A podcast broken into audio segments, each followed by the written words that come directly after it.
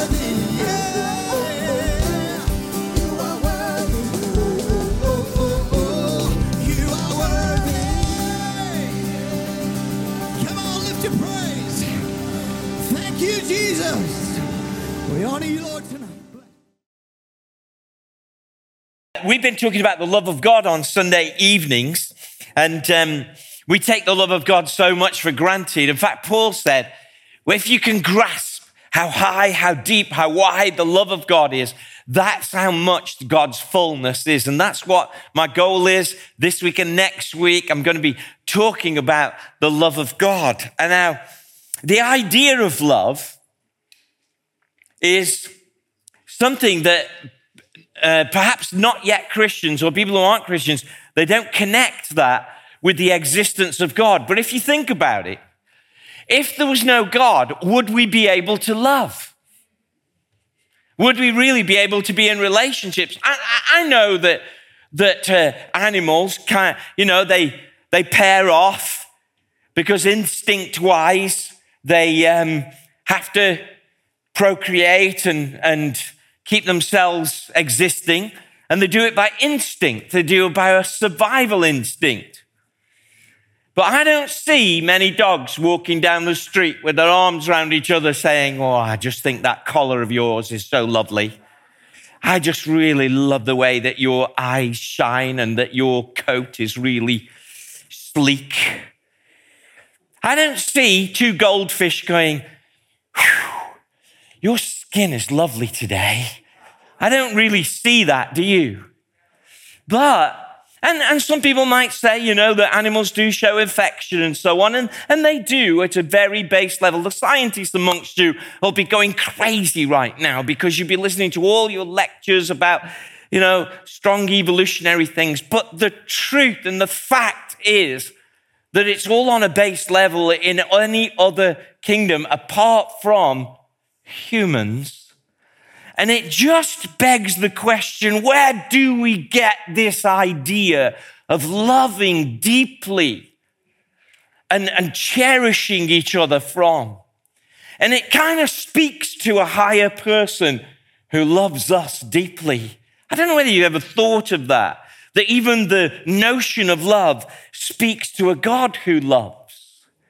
Now, for the medical people, I've got any medical people in, in the house tonight. I see Gilles over there. Perhaps she can know this. The science called uh, philematology uh, tells you all you need to know about osculation. Now, it tells you that our, our orbicularis muscles are used in this practice. Anybody with me so far? In order to do this well, an engineer tells us that we need to tilt our heads at a 45 degree angle and apply one to two pounds worth of pressure. Does anybody know what I'm talking about? And when we do this during this practice, we swap 278 categories of bacteria amongst each other. Of course, I'm talking about kissing. I'm an expert on it, very technically. But how we show affection is really important. How we express love is really important. I wonder how do you know if somebody is showing love to you? My three, my two year old grandson doesn't think his granddad loves him when I put him to bed sometimes. He's saying, No, granddad. I'm saying, Yes. No, yes, no, yes, no, yes. I think, Oh, let the parents deal with it. I'm the granddad. Dr. Gary Chapman said this. Uh, is a family therapist. In about 1992, he kind of came up with and popularized the idea that we all have love languages of how we express love and how we receive love. He said that we express love in five different ways. Some of us express love by words of affirmation. We're, we're very good with our words and we affirm people. Others don't really talk much, but we do acts of service. We, we show people we love by practical acts. Other people show love by giving gifts or, and, uh, or receiving gifts. Uh, if you ever want to show me love, receiving gifts is fine. Some people actually just want you to spend time with them. You don't have to do much, just quality time. That's what Dr. Gary, Gary Chapman, uh, he uh, discovered. And some people are the huggy people. You know, they love physical touch and so on. And during COVID, it's been a nightmare for those people. I wonder what, which way you give or receive love. Some of us wonder, how does God love me? And what is his love like? Well, God loves us perfectly in all the love languages.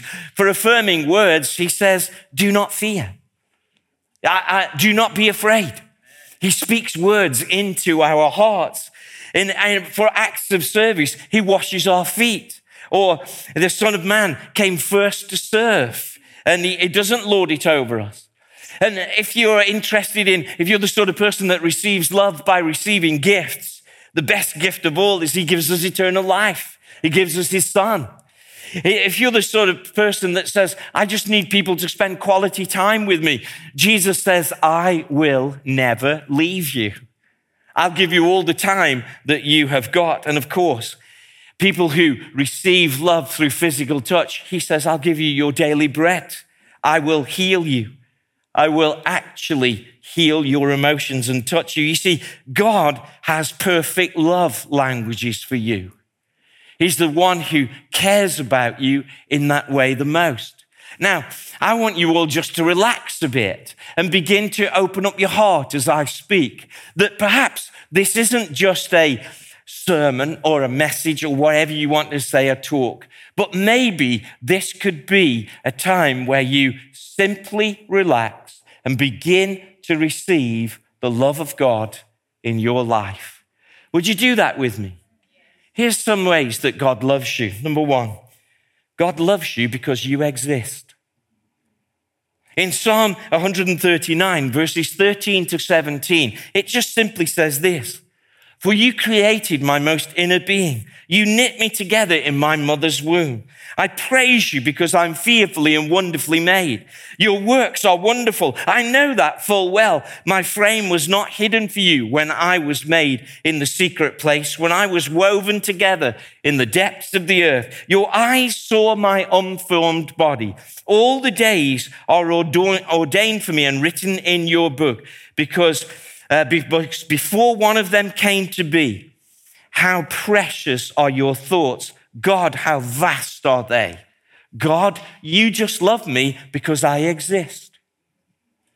You don't need another reason to love me. You see, we tend to justify our existence, don't we?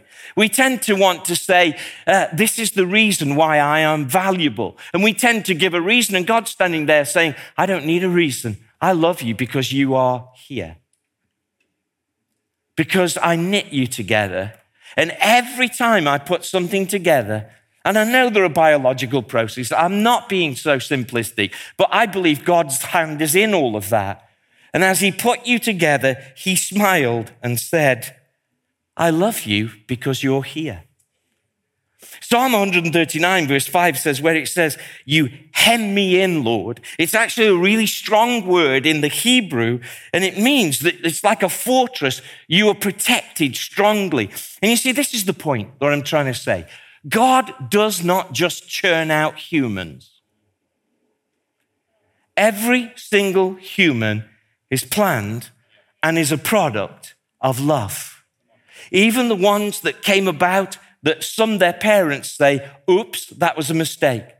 God doesn't just churn out humans. He fashions them and forms them and says, I love you because you exist. Can you just begin to relax and feel loved for a bit while I'm just ministering to you? I'm praying that the Holy Spirit takes over and you begin to sense something of the love of God for your life. I want this to be more than a talk. I want this to be a sense of how valuable you are. The second reason that look at the love of God, you know, He loves you even if you don't love Him back. Now, you know that my does. Have we told you that uh, we've had twins? Are you getting a bit fed up now about our family? Have we been going on about that just a little bit too much? And, um, but you know what the Bible says? And you see, this brings this home to me. In Isaiah chapter 49, it says, Can a mother forget a baby at her breast and have no compassion on that child that she has borne? Though she maybe forget, if that scenario came about somehow, and tragically we know it does, God says, But I won't forget you. I've engraved you on the palm of my hand, says the Lord. He engraved them with nails, didn't he? I've engraved you, and your walls are ever before me. You see, even if you don't love God back, He's going to love you. Even if you're here tonight and you think these Christians are crazy, and if you're watching online and you're thinking, oh, I just want to put something rude on the feed because I just want to disrupt these Christians, God still loves you. And you can't stop Him loving you. And if you don't love Him back, He's still going to love you. You know, the people of Israel, they were so fickle, weren't they? God chose them and they, they loved him for a while and then, and then they'd make wooden objects and worship them. And God said one time, why are you worshiping that? Because that's how you start a fire. Chuck it on the fire and worship me. You know, they were so in and out and, and they were so full of idolatry. But he said this to them, Israel, I will not forget you. I have swept away your offenses like a cloud. Your sins are like a morning mist. Return to me because I have remembered you, says the Lord, even if we are faithless, God is still faithful. He loves you even if you don't love him back. Isn't that amazing? He loves you despite your flaws. In fact, with some of your flaws, he smiles and says, I'm so glad you have that flaw. You see, in this media driven world where we know that we shouldn't have to fit in and be perfect, but still, we're still anxious.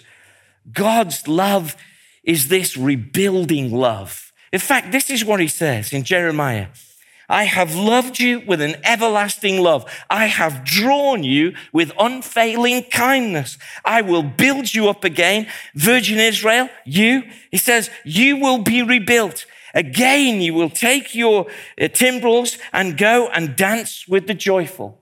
God's love is a rebuilding love. That when your life has got kinked or you're flawed, then God's love will rebuild you. Some of you will, will be kind of saying about these Sunday nights, when's he going to get on to the hard bit? When's he going to tell us that, you know, how much God wants us? When are we going to have to pick up our cross? Indeed, you will. But can you receive that God loves you even though you're not perfect? Well, we all know we're not perfect. He loves you even because of your flaws. He never stops loving you. And He calls to you even if the relationship has broken down. How about this one? He loves you even if you don't become everything that you're supposed to become. We've been talking a lot about God's got a plan, God's got a purpose. What if you don't reach it? God still loves you. Isaiah 61 says, He sent me to bind up the brokenhearted, the ones who said, I didn't make it. He loves you even if you don't become everything you're supposed to become. We talk about reaching our potential, or we talk about not reaching our potential as if it's a sin. And we're obsessed with being the best that we can be.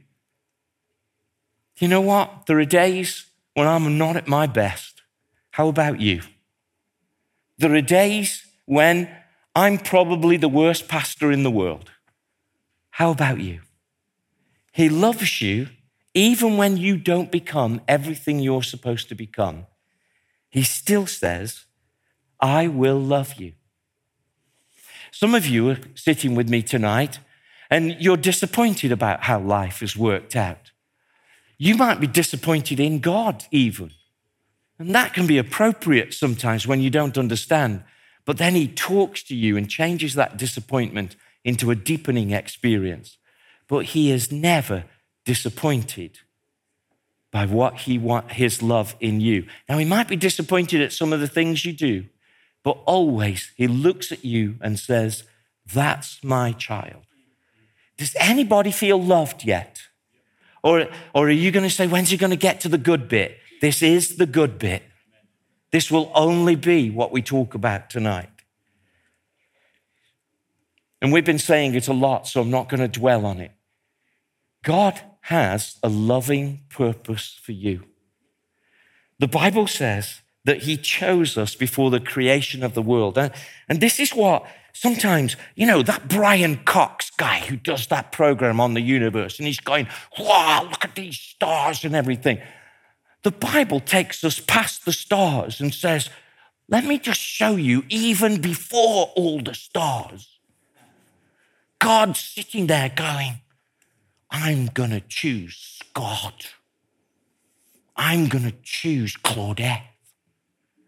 I, am going to choose Jono. I'm going to sing along when Jono plays. Because the Bible says, in love, he predestined us because He loved you before, before the generations. He chose you to have a purpose in Him. And I, I just wanted to almost use this service to round off my first 21 days amongst you. All I've talked about is purpose and love because I want to actually birth something in you that you once again have the confidence to say, God, I can serve you because I know that you are with me. In love, he predestined us to be adopted into sonship through Jesus Christ in accordance with the pleasure of his will. Ephesians chapter 2, verse 10 says, For we are God's handiwork. Eugene Peterson translated it, We are God's masterpiece, created in Christ Jesus to do good works, which God prepared for us in advance to do. So, sitting before, before ever there was a universe, God is saying, I, I have something for you to do in 2022. And He's planned that for you. Now, it's not a guarantee, but it's a relationship where we have to walk in that. Can I just go over some of those things again? And can you just kind of nod your head? God loves you because you exist. Yeah? Amen? God loves you even if you don't love him back. Church, amen? Now, I know you want to love him back.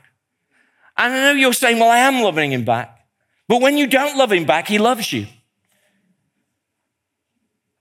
He loves you despite your flaws. In fact, for some of you, he deepens some of your flaws so he can get to the real heart of you. And then he can heal them. He loves you even if you don't become everything you're supposed to become. He heals the brokenhearted. He frees the prisoners and the captives, the ones who are bound up. He's got a loving purpose for you. All this talk about purpose that I've said, let's be honest, it can sound like a little bit designer spirituality. That, oh, God's moving the universe around just for me. In fact, it can sound a bit like I'm making you the center of the universe. It's all about personal experiences. And some people do take it that way. You know, they, they kind of go outside and say, Lord, would you stop it raining so I don't get wet walking to the tube? And the, and the farmer is praying, Lord, can you send the rain because we need crops to feed people? I don't know which one God's going to answer. And we're saying, Oh, Lord, please make me look thin on the Instagram feed so I can get more likes. And, and another person saying, God, that person looks too thin on the Instagram feed and it's making me feel bad. Who, who's God going to answer? It must be so hard being God. So I'm not wanting you to get the wrong impression that I'm preaching a kind of designer spirituality just to make you feel good. But here is the truth God does have something for you, and He does love you. And I don't know how He weaves it with everybody else. And I'm willing sometimes to put mine on the back burner so that you can have yours. That's all fine. But He does have something for all of us to do. And this purpose comes out of a deep, deep, deep love for you. So much so that in eternity past, he looked across at his son and said, Who will go for us? And his son said, I'll go. So much so that when Jesus came to earth, and we're going to celebrate Christmas in a few weeks, that when he was wrapped, and we say in swaddling clothes, that actually was wrapped like he, like he would have been in his tomb.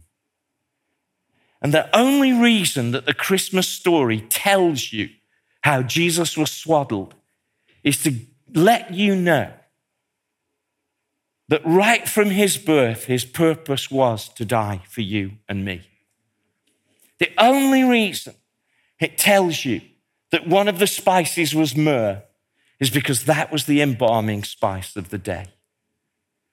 This child was born to die for you. He loves you. There's been some people sitting here tonight, possibly you, and you may have listened to this today, and actually, in your head, there is a counter narrative going on all the time that you're saying, well, that's okay for everybody else. And this guy on the front, he seems rather nice. And he seems well intentioned. And he seems a kind of nice pastor. But that's okay for everybody else. But nobody could love me like that. There's a lady called Corrie ten Boom. She was a Jewish lady who was held captive in prisoner in the, in the Second World War. She said this If you want to be depressed, look within. If you want to be defeated, look back. And if you want to be distracted, look around. But if you want to be delivered, look up.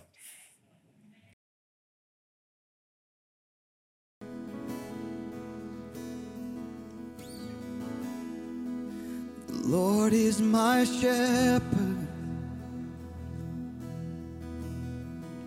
and He goes before me. Defender behind me, and I won't fear. I'm filled with anointing. My cups overflow. No weapon can harm me. Come on, everybody, let's sing this to the Lord. Come on, lift your voices. I won't be. Sing hallelujah. Hallelujah.